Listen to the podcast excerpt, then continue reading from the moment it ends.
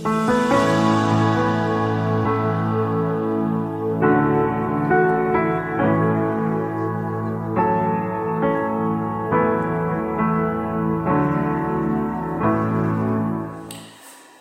tem dificuldade para confiar no Deus de Abraão, de Isaac, de Jacó, de José, de Davi, de Jesus, de Pedro, de Paulo, de João.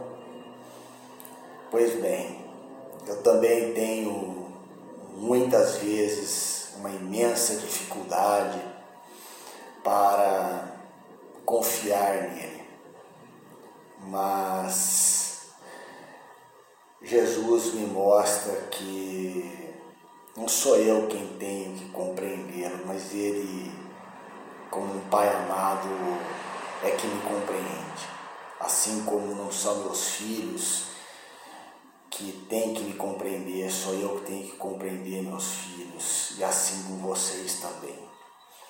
Mas hoje nós vamos, nessa última mensagem a respeito de Jesus, eu aqui com uma mistura de alegria imensa em falar de Cristo e tristeza por ser a última, né?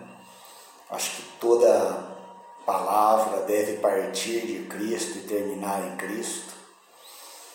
E hoje nós vamos ver uma uma cena maravilhosa, um contexto maravilhoso e ver como, como Jesus ele faz tudo com propósito, como tudo se conjuga. É, é incrível, é maravilhoso demais.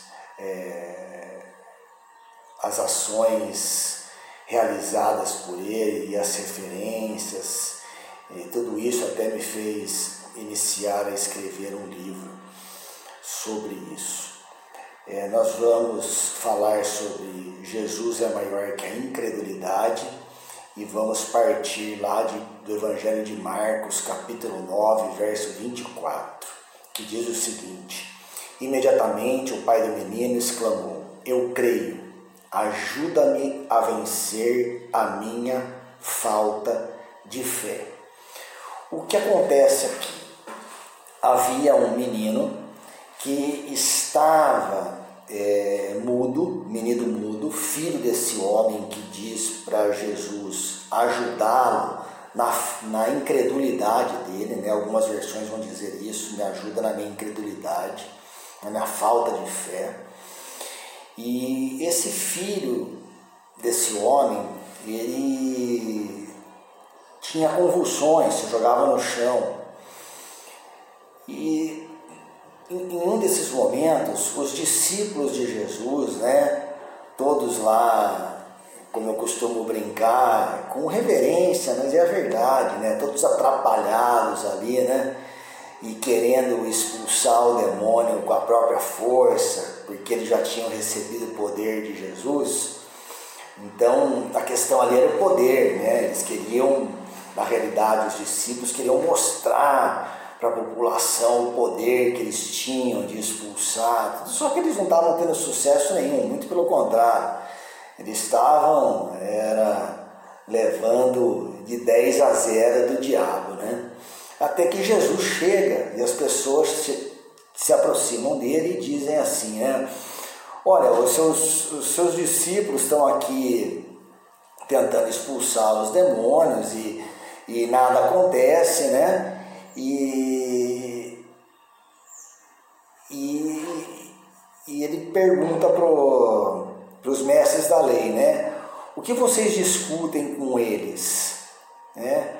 E um homem que ali dentro da multidão respondeu, mestre, eu trouxe meu filho possesso de um espírito mudo.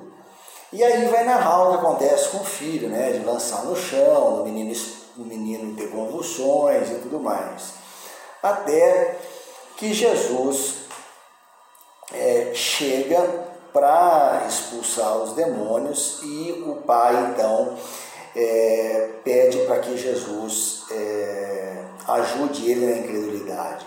Então Jesus, vendo a resposta do pai, é, e percebendo que todo mundo começava a se juntar, repreendeu o espírito imundo, dizendo: Espírito mudo e surdo, eu te ordeno, sai deste jovem e nunca mais entre nele.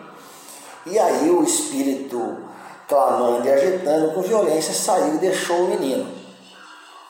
E logo em seguida, os discípulos vão perguntar para Jesus, né? Por que, que a gente não conseguiu fazer isso, né? É...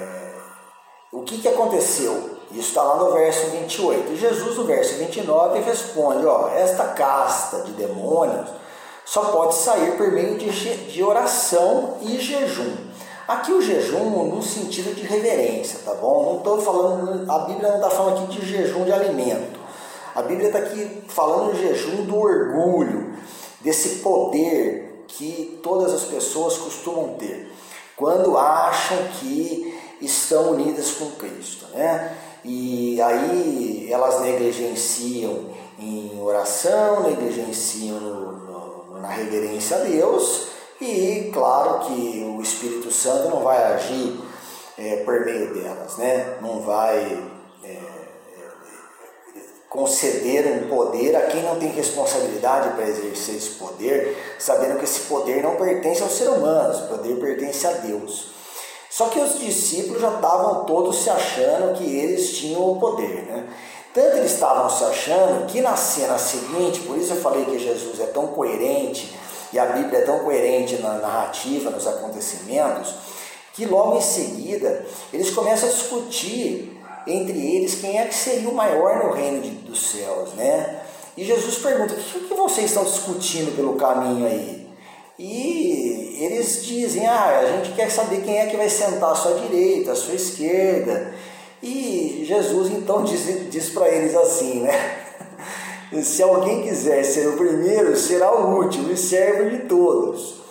E depois ele prossegue e diz assim: qualquer que em meu nome receber uma criança como esta, recebe a mim. A qualquer que me receber, não me recebe a mim, mas ao que me enviou. Então, o que, que Jesus faz? Jesus pega uma criança, assim, que não tem nenhuma pretensão de poder, né, que tem uma, uma, uma ingenuidade de até de ir no colo de um adulto, o adulto poder jogá-la no chão, machucá-la, né? Então Jesus pega a criança e, e, para mostrar assim, olha, vocês estão vendo a atrapalhada que vocês fizeram lá com aquele menino espumando e tendo convulsões, e agora vocês ficam discutindo quem é que é o mais poderoso, e na verdade, é, quem vocês têm que ser que nem essa criança aqui para me seguir. Então vocês precisam reconhecer que o poder é meu.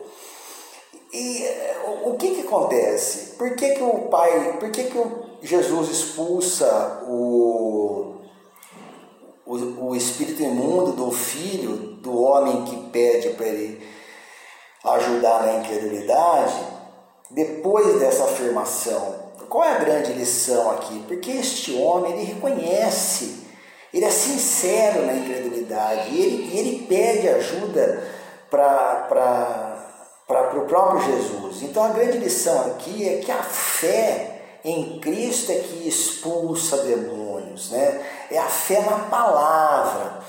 Então, é, é, é, por que, que Jesus é maior que a incredulidade? Porque a incredulidade ela só pode ser afastada, vencida, quando nós conhecemos realmente Jesus e a palavra. Tanto que hoje, é, mais uma vez, eu falo isso e vou repetir isso sempre, sem receio nenhum de ninguém, de nada, com, sempre respeitando a todas as pessoas, mas isso tem que ser dito. Hoje nós temos é, muitas e muitas seitas porque o, o que é que caracteriza a seita e diferencia da fé cristã? A seita ela é sempre voltada para o eu, para o homem. Então a pessoa vai na igreja, ela dá testemunho, ela fala que ela decorou não sei quantos versículos e que depois que ela conheceu Jesus, Jesus mudou a vida dela. É sempre o eu, é sempre o eu. Eu bebi, agora não bebo mais. Eu fumava, agora não fumo mais e tudo mais. Mas o que é que Atos dos Apóstolos vai nos ensinar lá no capítulo 8? Olha, prestem atenção. Os que, porém, andavam espalhados iam por toda parte pregando a palavra. Pregando a palavra, não era pregando o meu testemunho, pregando aquilo que Deus fez na minha vida, mas pregando a palavra, porque é a palavra que liberta. Jesus fala lá em João 17, a, a palavra que vos santifica. Então, para nós fecharmos é, esse assunto, e se alguns ficarem com dúvidas, é tudo que eu falei nesses dias todos aí, eu estou à disposição para conversar, para esclarecer, para também aceitar os, os outros argumentos, né? desde que eles sejam vindos do Espírito de Deus. Mas para fechar tudo isso, por que, que Jesus é maior que a incredulidade? Porque quando nós confessamos a Cristo que nós temos dificuldade para crer, Ele próprio faz com que a gente creia. Ele próprio planta em nós a semente da fé, a pequena semente da fé. E é isso que a passagem ensina. Leiam com calma o capítulo 9 todo de Marcos e busquem encontrar nele toda uma conexão, maravilhosa conexão que Jesus faz mais uma vez entre a realidade material e a realidade espiritual. Me perdoem pelo vídeo longo, mas vale a pena porque a mensagem de Jesus é sempre maravilhosa, é sempre libertadora e quanto mais nós falamos e quanto mais nós conhecemos a Ele, mais nós o desejamos. Amém? Deus abençoe a todos, um grande abraço, tchau.